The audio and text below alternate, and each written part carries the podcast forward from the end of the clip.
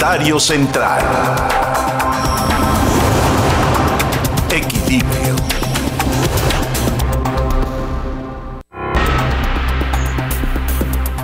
Pues fíjense que sí tenemos un problema de carácter estratégico en el país, en México. Tenemos que todos los pueblos tienen en este siglo, que es un siglo de la energía, si este siglo va a estar marcado por algo, va a ser por dos factores. Uno por energía y otro por tecnología. Obviamente, pues todo esto envuelto en un avance científico en el que hay que invertir. Los pueblos, digamos, desarrollados están invirtiendo en el desarrollo científico por la vía tecnológica y están invirtiendo en energía. Y la energía como tal, la, producción de la misma, está, está cambiando está diametralmente viendo para el otro lado, diferente a lo que fue en otro tiempo nuestra conocida como revolución industrial. En otras palabras, hoy podemos darle requiem scat empache a la era del petróleo. Está terminando la era petrolera para iniciar otro periodo. Hay diferentes estadios del desarrollo de una civilización y hablo en términos universales. Esto no dicho por mí, sino dicho por científicos. El primer estadio de, una civilización es la extracción de elementos energéticos del subsuelo del planeta que habitan. Y por esto el desecho fósil es la expresión más fina y acabada de lo que fue el principio y final de la primera etapa del desarrollo de una civilización de dónde extraemos la energía, de aquellos elementos vivos que muertos millones de años antes que nosotros se quedaron en estratos inferiores en nuestra litosfera, se acumuló este, este tipo de desechos fósiles que algún día vivieron y su descomposición produjo el chapopote, produjo el petróleo, produjo el gas que parte de su descomposición hizo que se creara estas enormes fuentes de energía. Pero después viene una nueva etapa dentro de la humanidad, que es cuando la energía es tomada de nuestro sistema, de nuestro entorno. Puede ser de nuestro sistema atmosférico o de nuestro sistema solar. Del sistema atmosférico tomamos el viento y del sistema solar tomamos energías como la propia solar y la energía atómica que está, bueno, es parte de la naturaleza atómica de la materia. Y ahí entraremos a una siguiente etapa de la civilización, cuando tomemos la energía de nuestro sistema solar, de nuestro vecindario.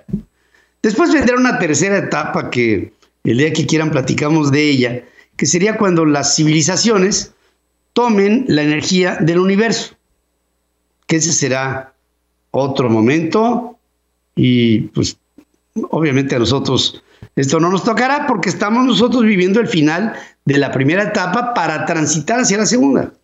Ahora, entre la primera y la segunda etapas hay eh, un elemento que tiene que ser visto dentro de la estructura misma de funcionamiento de los países.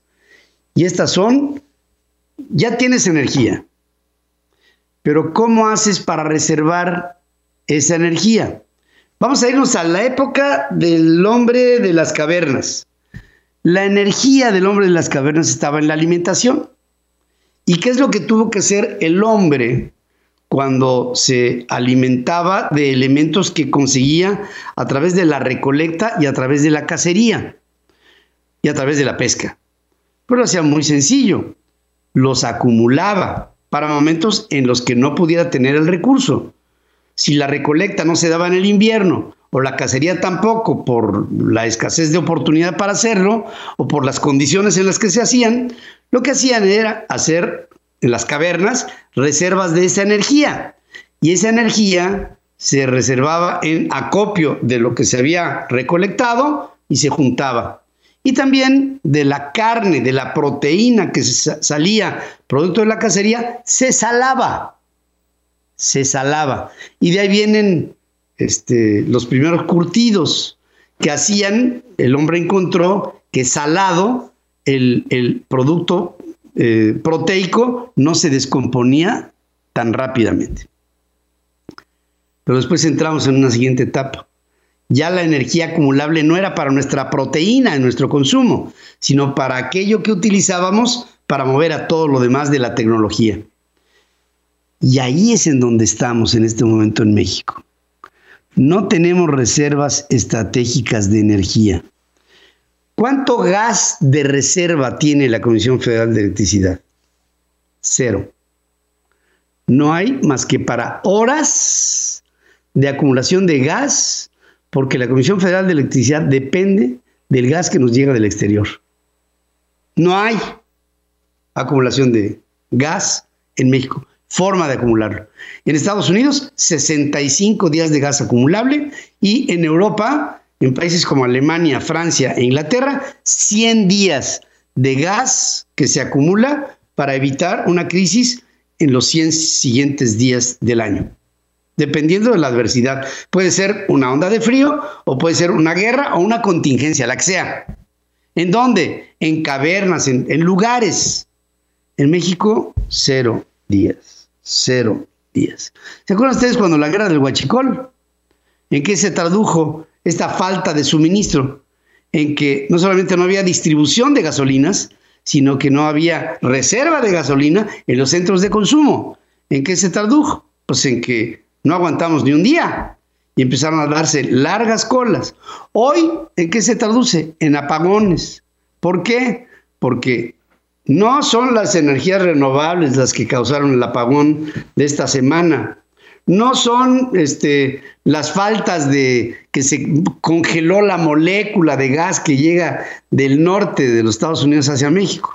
No, es una Comisión Federal de Electricidad que no tuvo la capacidad ni la visión histórica ¿eh? para que hubiera un lugar en donde reservar para momentos como este. ¿Cuánto tiempo duramos eh, generando energía sin el suministro de una reserva. Tres horas el domingo y después empezaron los apagones. Ese es el problema que debemos de enfrentar. Cosa que no se ve en la cuarta transformación, porque dentro de la austeridad no hay nada que haga que se compense este mal.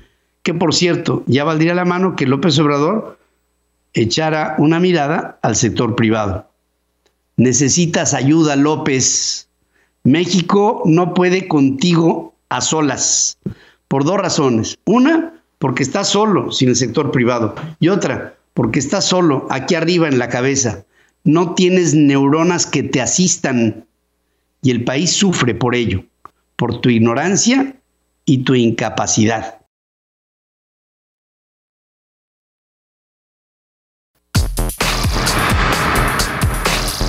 Que tengas el dato. En Central FM, Equilibrio. Bueno, quiero entrar para que tengas el dato. Hay cosas interesantes que quiero compartir contigo. La automotriz alemana BMW, Bayer Motorwerke, así es BMW, ha desarrollado una motocicleta que se llama R18.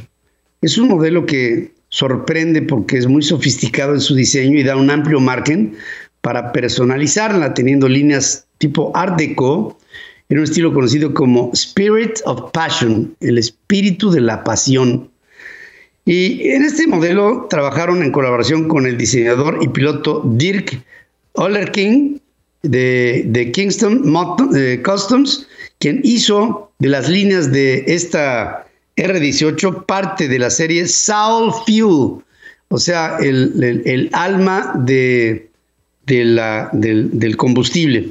Este diseño Kingston destaca por su acabado hecho a mano, tanto en la carrocería como en el, en, en el manubrio y en las salpicaderas, mientras que el escape fue ideado con el fin de darle un estilo tipo roadster. Es una motocicleta verdaderamente que rompe todos los esquemas.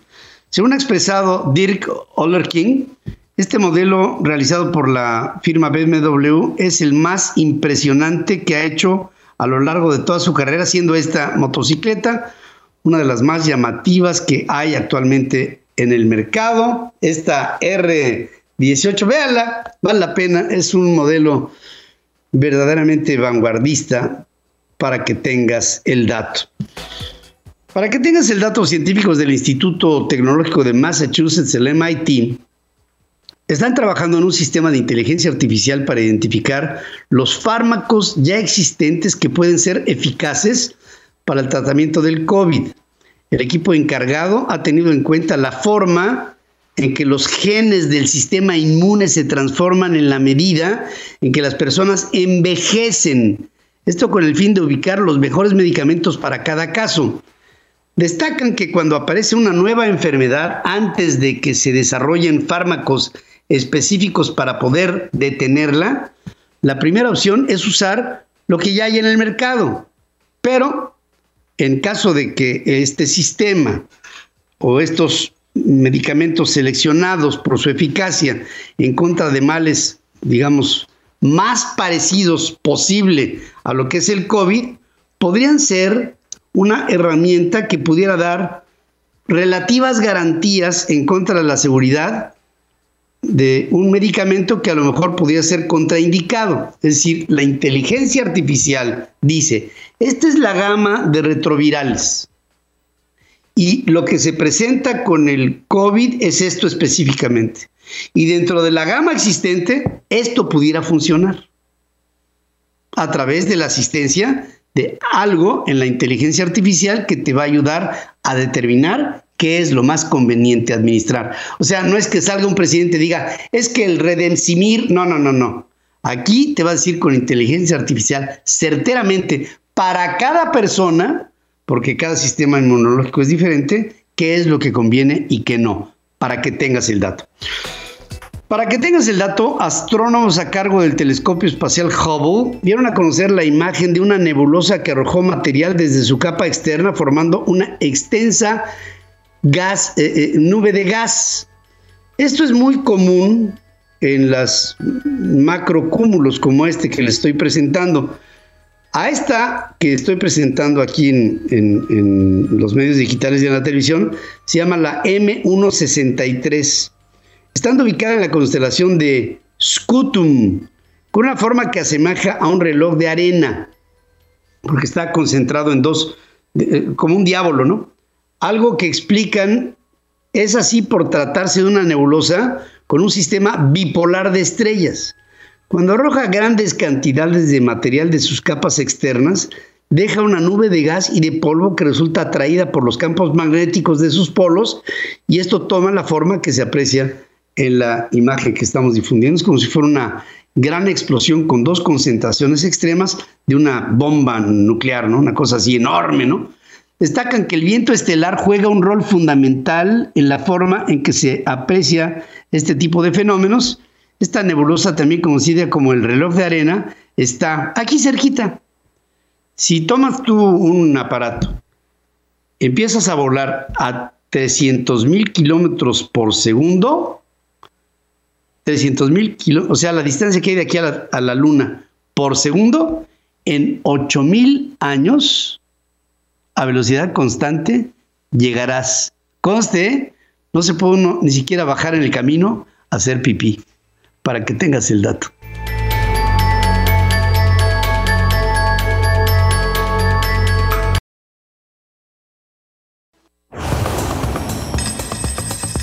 Porque todos merecemos saber sobre nuestra economía.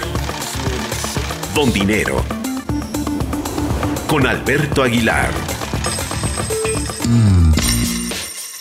Y vamos con nuestro referente, que es un referente nacional importante, que es Alberto Aguilar, Don Dinero, para que nos hable sobre esta LIE, esta ley de la industria eléctrica, algunas empresas que han tenido que cerrar el norte de la República Mexicana, las consecuencias de todo este esta serie de, imprevisiones que trajeron como resultado esto que es una, ya empieza a ser una cadena de apagones que están empezando a inquietar a todos, ¿eh?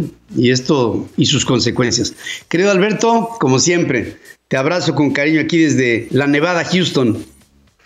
Hola Pedro, qué gusto saludarte. Pues sí, otro, otro suceso insólito, ¿verdad? Que Texas eh, tenga estas nevadas. Creo que no se habían producido en esa magnitud desde hace 90 años. Entonces, bueno, pues estamos viviendo cosas inéditas. Ahí sí el clima, ahí sí no es una decisión de carácter político. Los apagones pues son consecuencia de lo poco que se ha hecho en el terreno energético y de lo mucho que tenemos que hacer para evitar esta situación que se está viviendo. Y hoy justamente, Pedro, amigos, pues bien lo dices, hoy quisiera platicar acerca de la situación que vive la industria, amenazada justamente por esta modificación a la ley de la industria eléctrica, amenazada también por el tema de la, de la, de la eliminación del outsourcing, que pues ya sabemos sigue ahí latente como una, una cuchilla que puede cortar eh, pues a muchas empresas, pueden hacerles mucho daño. Y bueno, eh, la industria, sabemos, ha sido de los sectores más dañados por la pandemia. Eh, pero además, bueno, venía arrastrando ya una caída importante. Hace unos días el INEGI dio a conocer las cifras de cierre de la industria en 2020 y aquí se las platiqué. Pues justamente pues fueron decepcionantes, aunque no, no eran inesperadas, porque al final de cuentas pues la industria, como les digo, trae una caída importante. En, este, en esta ocasión ya el desplome anual fue del 10% en el periodo de enero-diciembre y todas las ramas, sin excepción, concluyeron en números rojos. Eh, construcción, por ejemplo, que es una, eh, un rubro vital, pues cerró con un retroceso del, del, 17%, que se dice fácil. La inversión no repunta, la inversión del sector público se ha reenfocado. Hay otra visión del gobierno del presidente Andrés Manuel López Obrador. La inversión privada, pues sigue muy acotada, porque además de la pandemia, pues no se ha eh, eliminado la desconfianza y no se va a eliminar la desconfianza cuando sigan dándose golpes de timón como este que estamos viendo de la ley de la industria eléctrica. Y en ese sentido, bueno, pues obviamente eh, pues la industria eh, vive una problemática muy seria. Ayer platicando con José Luis de la Cruz, él es el director general del IDIC, él, me platicaba acerca de dos, un tema realmente interesante. Sí, en la industria podemos tener dos visiones, hay dos visiones, hay claroscuros, porque por un lado está eh, pues el tema del regresar eh, pues en la parte energética que el Estado controle todo. Esta es una de las visiones que se están viviendo y obviamente pues esto genera un claroscuro para muchas empresas, para las industrias. Y del otro lado pues está la otra postura que era abrir, abrir la, la inversión en el sector energético para que llegaran la iniciativa privada y pudiéramos lograr una mayor eficiencia y evitar estas situaciones de los apagones, porque si no se ha invertido y no lo y sigues en esa tesitura, pues obviamente los apagones van a continuar. Y bueno, justamente esta visión fue la que motivó el que se hicieran esfuerzos de cambio con, eh, con Felipe Calderón. Esto motivó ya una reforma más en serio, más a fondo en el sexenio pasado con Enrique Peña Nieto, y la apuesta, la apuesta era traer inversiones cuantiosas para el sector energético, incluido el petróleo. Y obviamente, bueno, pues también el petróleo, me parece que ahora, con los cambios que se han dado en el ámbito eh, de, de, Pemex, pues también me parece que las inversiones, esas inversiones cuantiosas que iban a venir, pues no, no, no se van a llegar, no van a llegar. Y obviamente, bueno, pues este, la parte energética se va a convertir o se está convirtiendo en un enorme escollo para la competitividad, para la productividad que requiere nuestro país, sobre todo cuando hablamos de un país que está abierto a tantos acuerdos comerciales, cuando nuestro, en nuestro país es básico el comercio eh, exterior. Y entonces, bueno, pues se ve, la verdad, el horizonte en general para la industria, para el sector secundario, se ve bastante cuesta arriba. Sin embargo, eh, como les digo, hay claroscuros. Y una de, eh, de las cuestiones que estamos viendo es que al final de cuentas el sector de comercio exterior, bueno, va a seguir la inercia, ya comenzó la inercia, y estamos viendo que, que está recobrando cierta actividad. Hay algunos rubros, el, rubro automotriz, el rubro electrónico, el rubro de cómputo, equipo eléctrico, el, rubro de, de, aeronáutica, todos esos orientados al comercio exterior, bueno, se están viendo beneficiados por el TEMEC, y sobre todo por el dinamismo que ya muestra la economía de los Estados Unidos, donde sí hubo apoyos importantes en materia de, eh, digamos, eh, ayudas fiscales para evitar, digamos, que las empresas eh, cerraran sus puertas y sobre todo evitar la pérdida de empleos. Aquí no se dio eso, pero en Estados Unidos no. Entonces, esos sectores se están viendo beneficiados. Por el otro lado, pues están los sectores ligados al mercado interno, el caso del textil, que ya les he platicado de él, el vestido, que les he platicado de él, el calzado, la impresión, muebles, obviamente también el sector de la construcción. Para todos estos sectores queda un largo camino que recorrer, un primer semestre bastante complejo todavía. Quizá para la segunda mitad podría haber cierta mejora. ¿Por qué? Bueno, simplemente el efecto de comparación con las caídas del 2020 va a ayudar. Y luego también pues debe contribuir un poco la dinámica del comercio exterior. Pero, digamos, las industrias ligadas al mercado interno tienen mayores desafíos y sobre todo con la falta de, digamos, de consistencia en las políticas públicas. Eh, como quiera, bueno, me parece que no se puede esperar demasiado, Pedro, amigos, para el sector eh, industrial, sobre todo dado el profundo pozo en el que se encuentra la economía mexicana.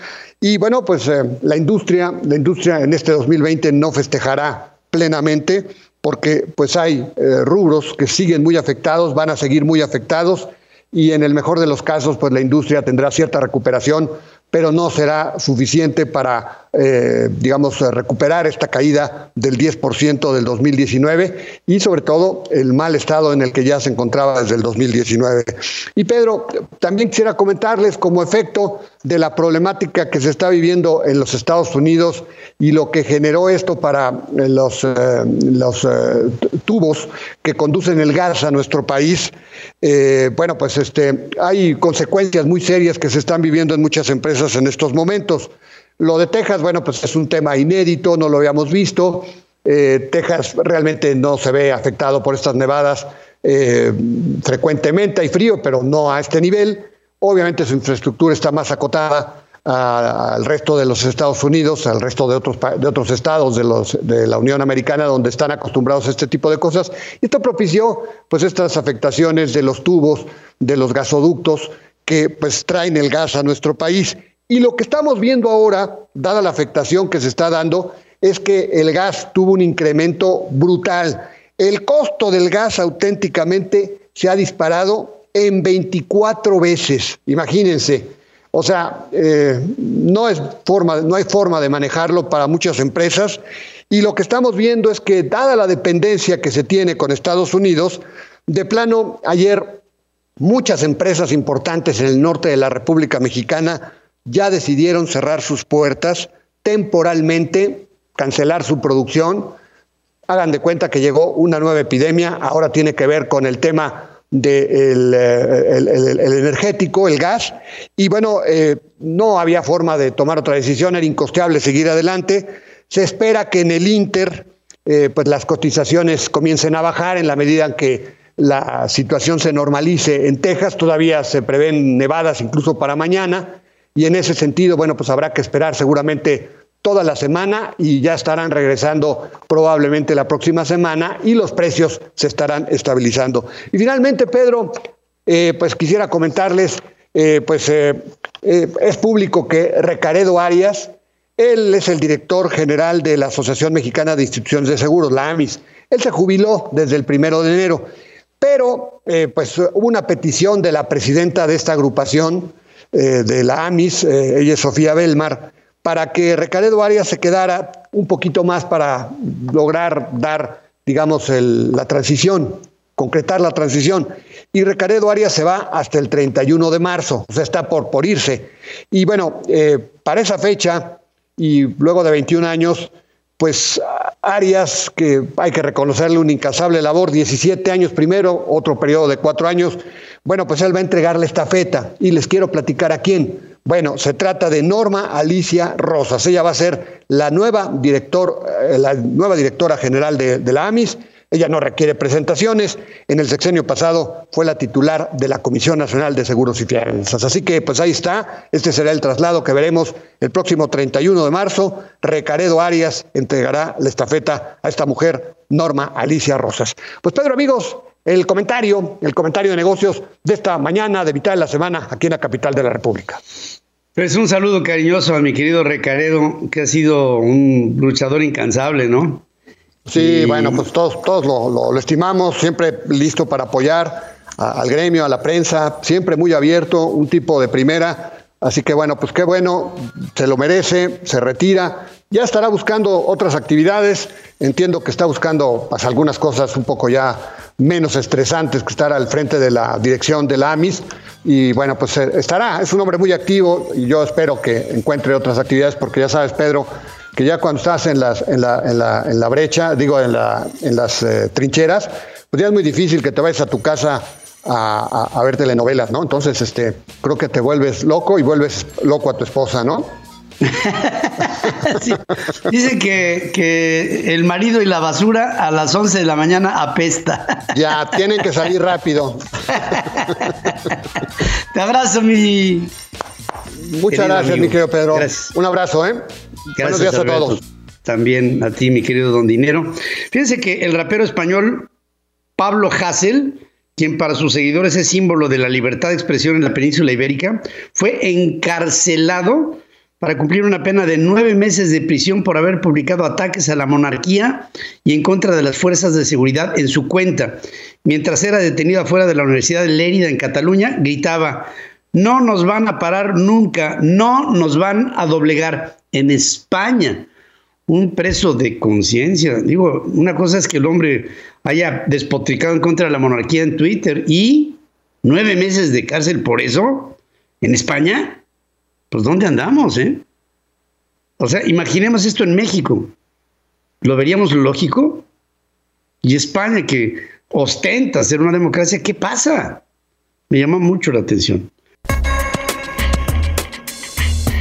Tu espacio central. Listos para escucharte y darle difusión a tus proyectos.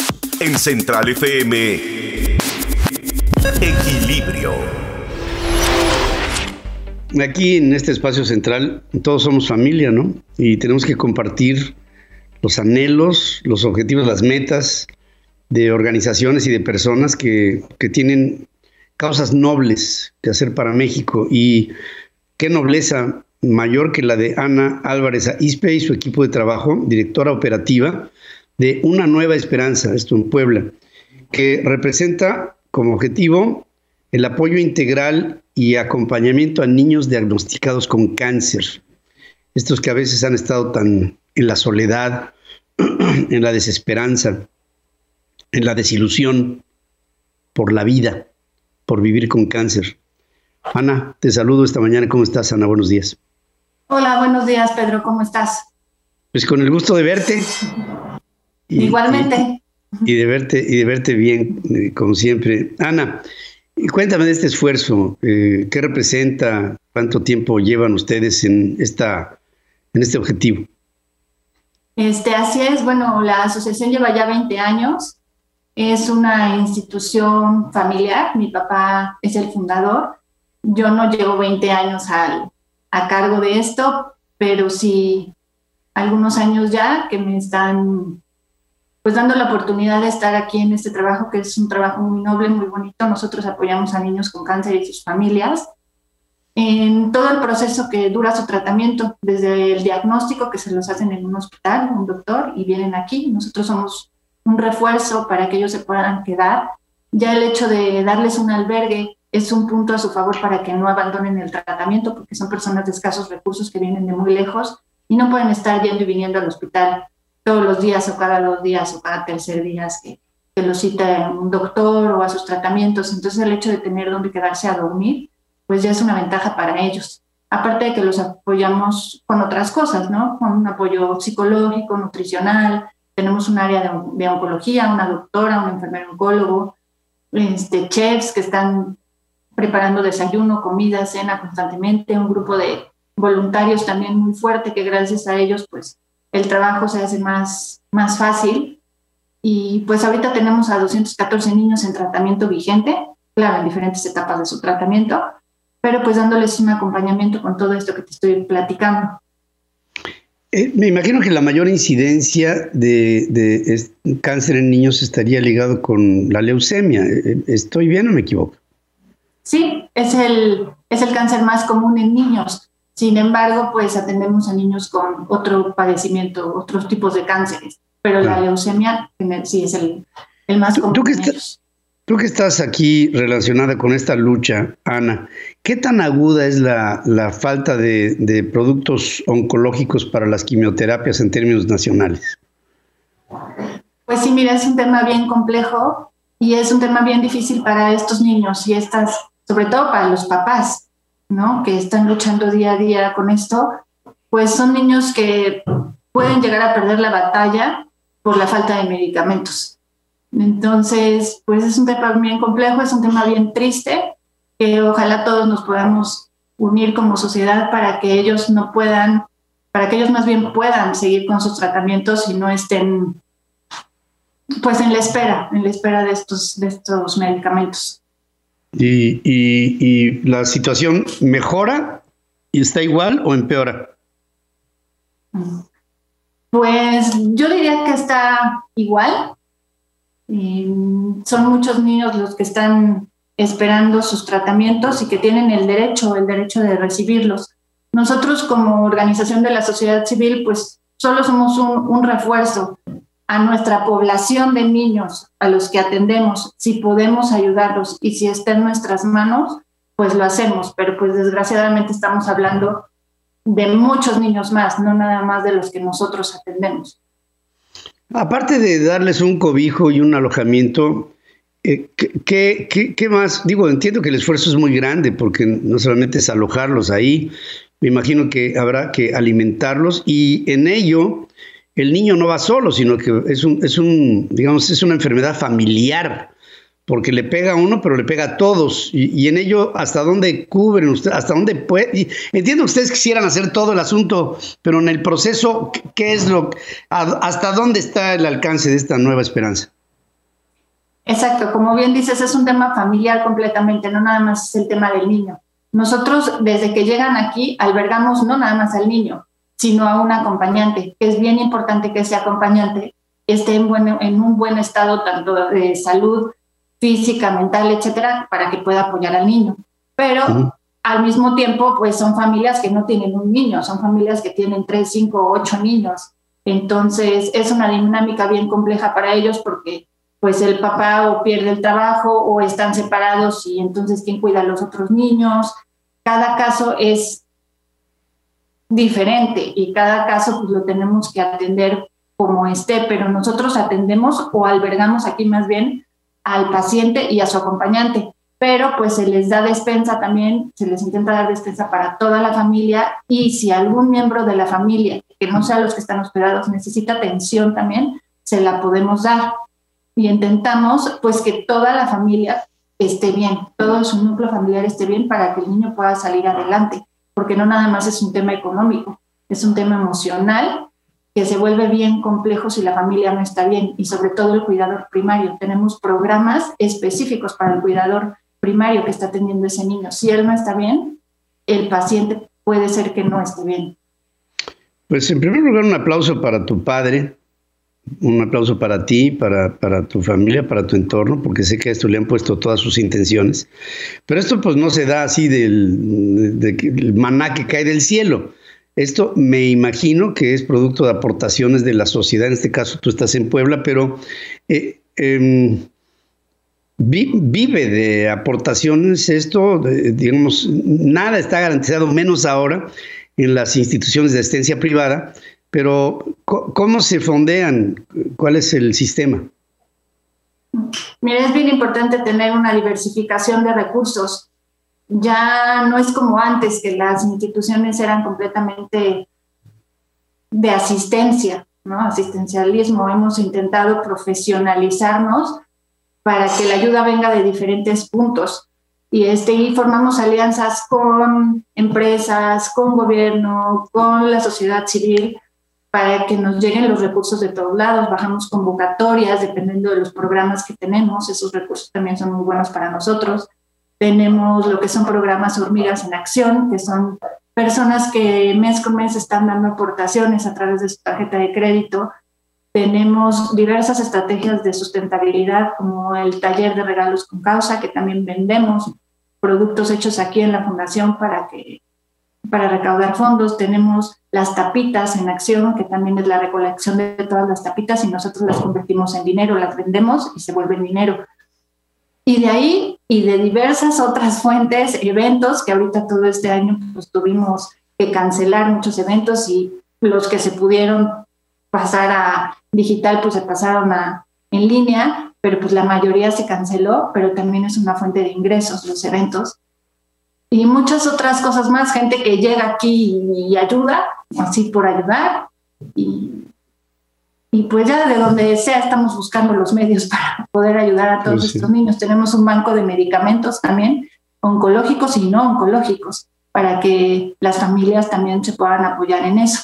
Depende del estado socioeconómico del niño que esté aquí, es el costo que se les da. Puede ser totalmente gratuito o el 10%, nada más de lo que cuesta la medicina. Pues yo, yo quiero invitar a todo el público, donde quiera que se encuentre, en Estados Unidos. En Estados Unidos hay, hay una proclividad a la aportación y en México, por supuesto, y en www.unanuevaesperanza.mx. Pónganse en contacto con Ana Álvarez Arispe. Un aplauso enorme para este esfuerzo eh, que hoy tú encabezas. Insisto, para, para esta Acción Fundacional Semilla de tu Padre, y para todos los colaboradores y gente adherente a, esta organización que es humanística, que es hermosa, trascendente y fundamental. Si no hubiera esto, ¿qué sería de todos estos chamacos y de otros más que vengan y de otros que también pasaron por esa atención en estos 20 años de presencia, de pertinencia de prestancia y de una enorme perseverancia. Eh, querida Ana Álvarez Arispe, desde aquí mi reconocimiento, mi cariño, y tú sabes que cuentas siempre con nosotros. Muchas gracias, Pedro. Gracias por el espacio y pues los invitamos a todos a ayudar en la causa en la que más les convenga y en la que más los guíe su corazón, pero que siempre estemos ayudando a los más necesitados. Que Dios te bendiga. Gracias, gracias Ana.